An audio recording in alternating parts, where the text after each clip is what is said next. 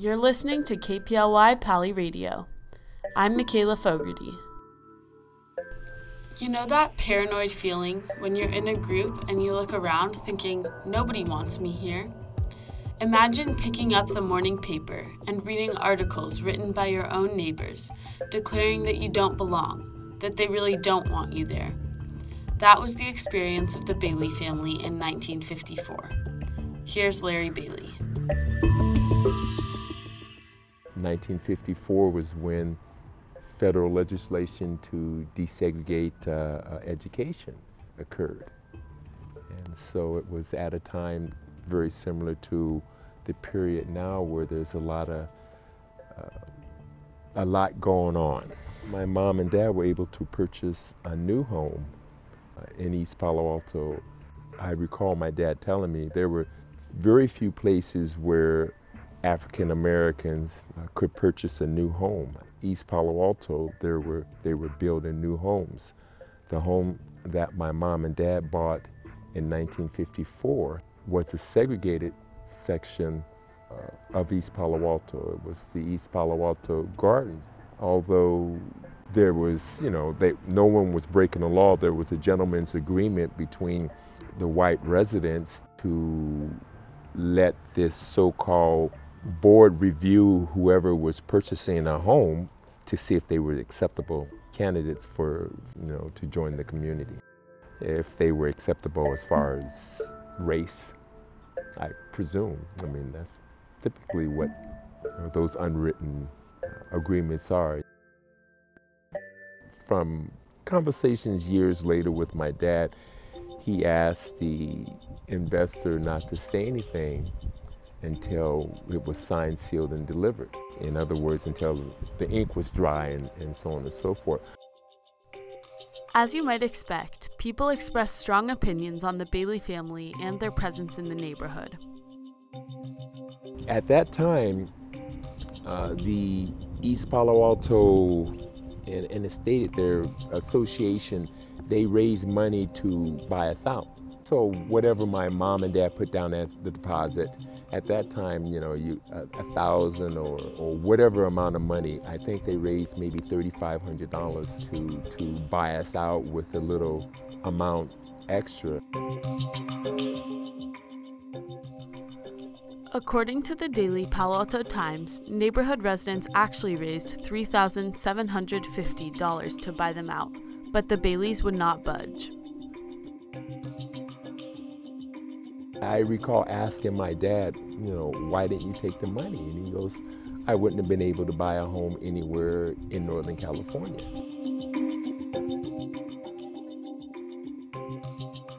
In the 1950s and 1960s, realtors would not sell houses to black families because it would immediately decrease the value of the entire neighborhood and prevent them from making any other sales in the area. According to the Daily Palo Alto Times from 1954, a subdivider knows that if he sells a tract home to one Negro, he has to sell to all of them. And once a tract is open to Negroes, the developer knows he can't sell any of the homes to whites. The white families just won't buy homes there. After their plan to buy out the Baileys fell through, East Palo Alto Gardens residents resorted to less diplomatic strategies. Someone even threw a hammer at their kitchen window, although the thrower missed and hit a shutter instead. In response to the hammer, Larry's mom told the Times We don't bother anyone, and I don't see why anybody should bother us. However, not everyone was opposed to the Baileys. The Palo Alto Gardens president did stand up for the Baileys. He is quoted by the Daily Palo Alto Times saying he would never condone any form of racial intolerance in the subdivision. However, he was ousted soon after and was replaced by a man with far less progressive views. On the issue of the Baileys living in a white neighborhood, his successor said, I have a feeling that at the present time, we may not be ready for this thing. In the future, segregation will end. At its present, the view of most people is that they do prefer segregation. While there was a plethora of negative op eds published in the Times, There were also many op eds published in the very same paper that defended the Baileys. One resident said that negative responses to the Baileys were creating just the sort of material that communist propagandists pounce upon to prove that liberty and justice for all do not exist in the United States.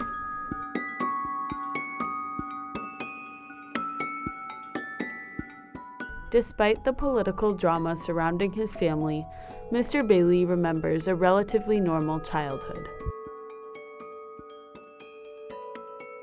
I know when we first moved into the house in 1954, we were the only ones. So for the first several years, uh, we only played in our yard. I mean, there were no other kids to play with. So we didn't start playing with other kids until other African Americans started moving into the neighborhood. I, I know there were white kids next door to us on either side, and, and um, we didn't play with any of those kids. While Larry was growing up, his parents worked hard to support his family of six. My mom worked part time. My mom ironed clothes for families, professors Stanford professors who lived off of uh, Page Mill Road and whatnot. And uh, my dad was laid off. I, I, presume, this is my presumption, he was laid off to appease the, uh, the whites visually.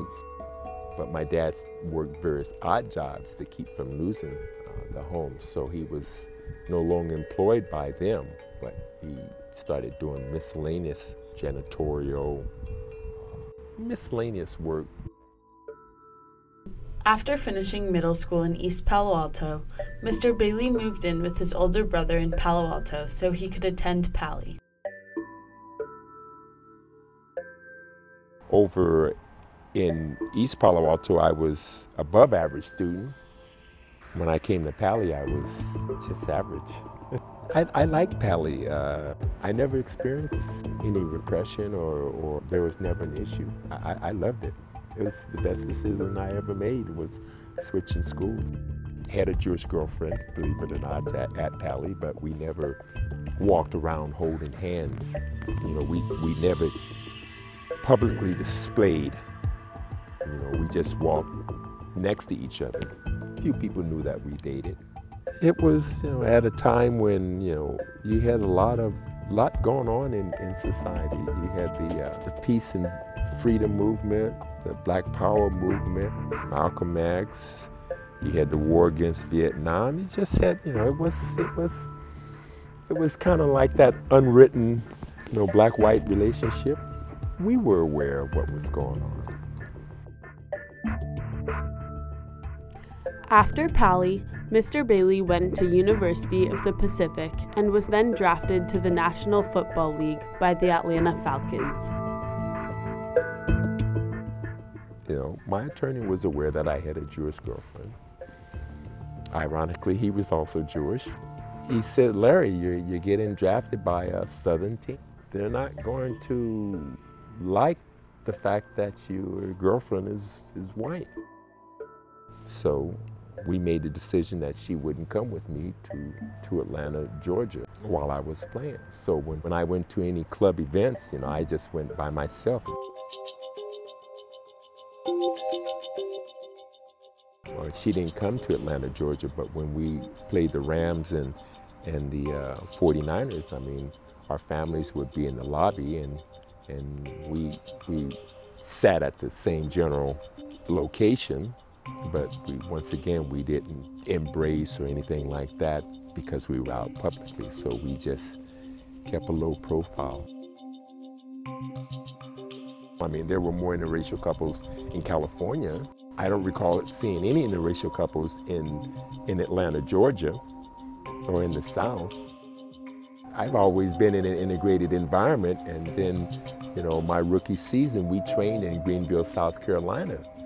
And I remember they had a, a Confederates Day parade, and it's all about the Confederacy and, and the South and, and, and everything related to, to the Confederacy and what it stood for. My second year, my girlfriend and I, we drove to to Atlanta, Georgia. Once we got in, in, in those southern states, we only stopped to get gas. We didn't hang around. We only stopped in brightly lit places and don't want to hang out. You know, we drove through and got in and got out. You know, you didn't want to be out in the middle of nowhere uh, in a small community where you stick out like a sore thumb. I remember my dad asked, you know, when I was driving back, he asked me if I wanted to take one of his guns. And I said, no. If I need a gun, I'm already in trouble. And I said, if I can't talk myself out of it, I'm already in trouble. So, no, I don't want a gun. I don't like guns. No, no, no. In, in the US, there were things going on, like the Martin Luther King movement. Uh, then you had the Black Power movement. You, had Malcolm X. These are all events that were occurring. You had the Vietnam War that was occurring. You had uh, you had uh, Muhammad Ali who said, you know, I'm not going to fight a war. I haven't done anything, and, and standing up for, for, for rights. The neighborhood that uh, we currently live in is the neighborhood that I, I, was born in. So I'm glad to be affiliated with living here in Palo Alto in the neighborhood that uh, um, I was born in. You know, this being in this area is, is, is nice because you're exposed to different things. Learning history through a local lens allows us to better understand the formation of an inclusive society. We have the benefit of having seen history, now you can connect the dots.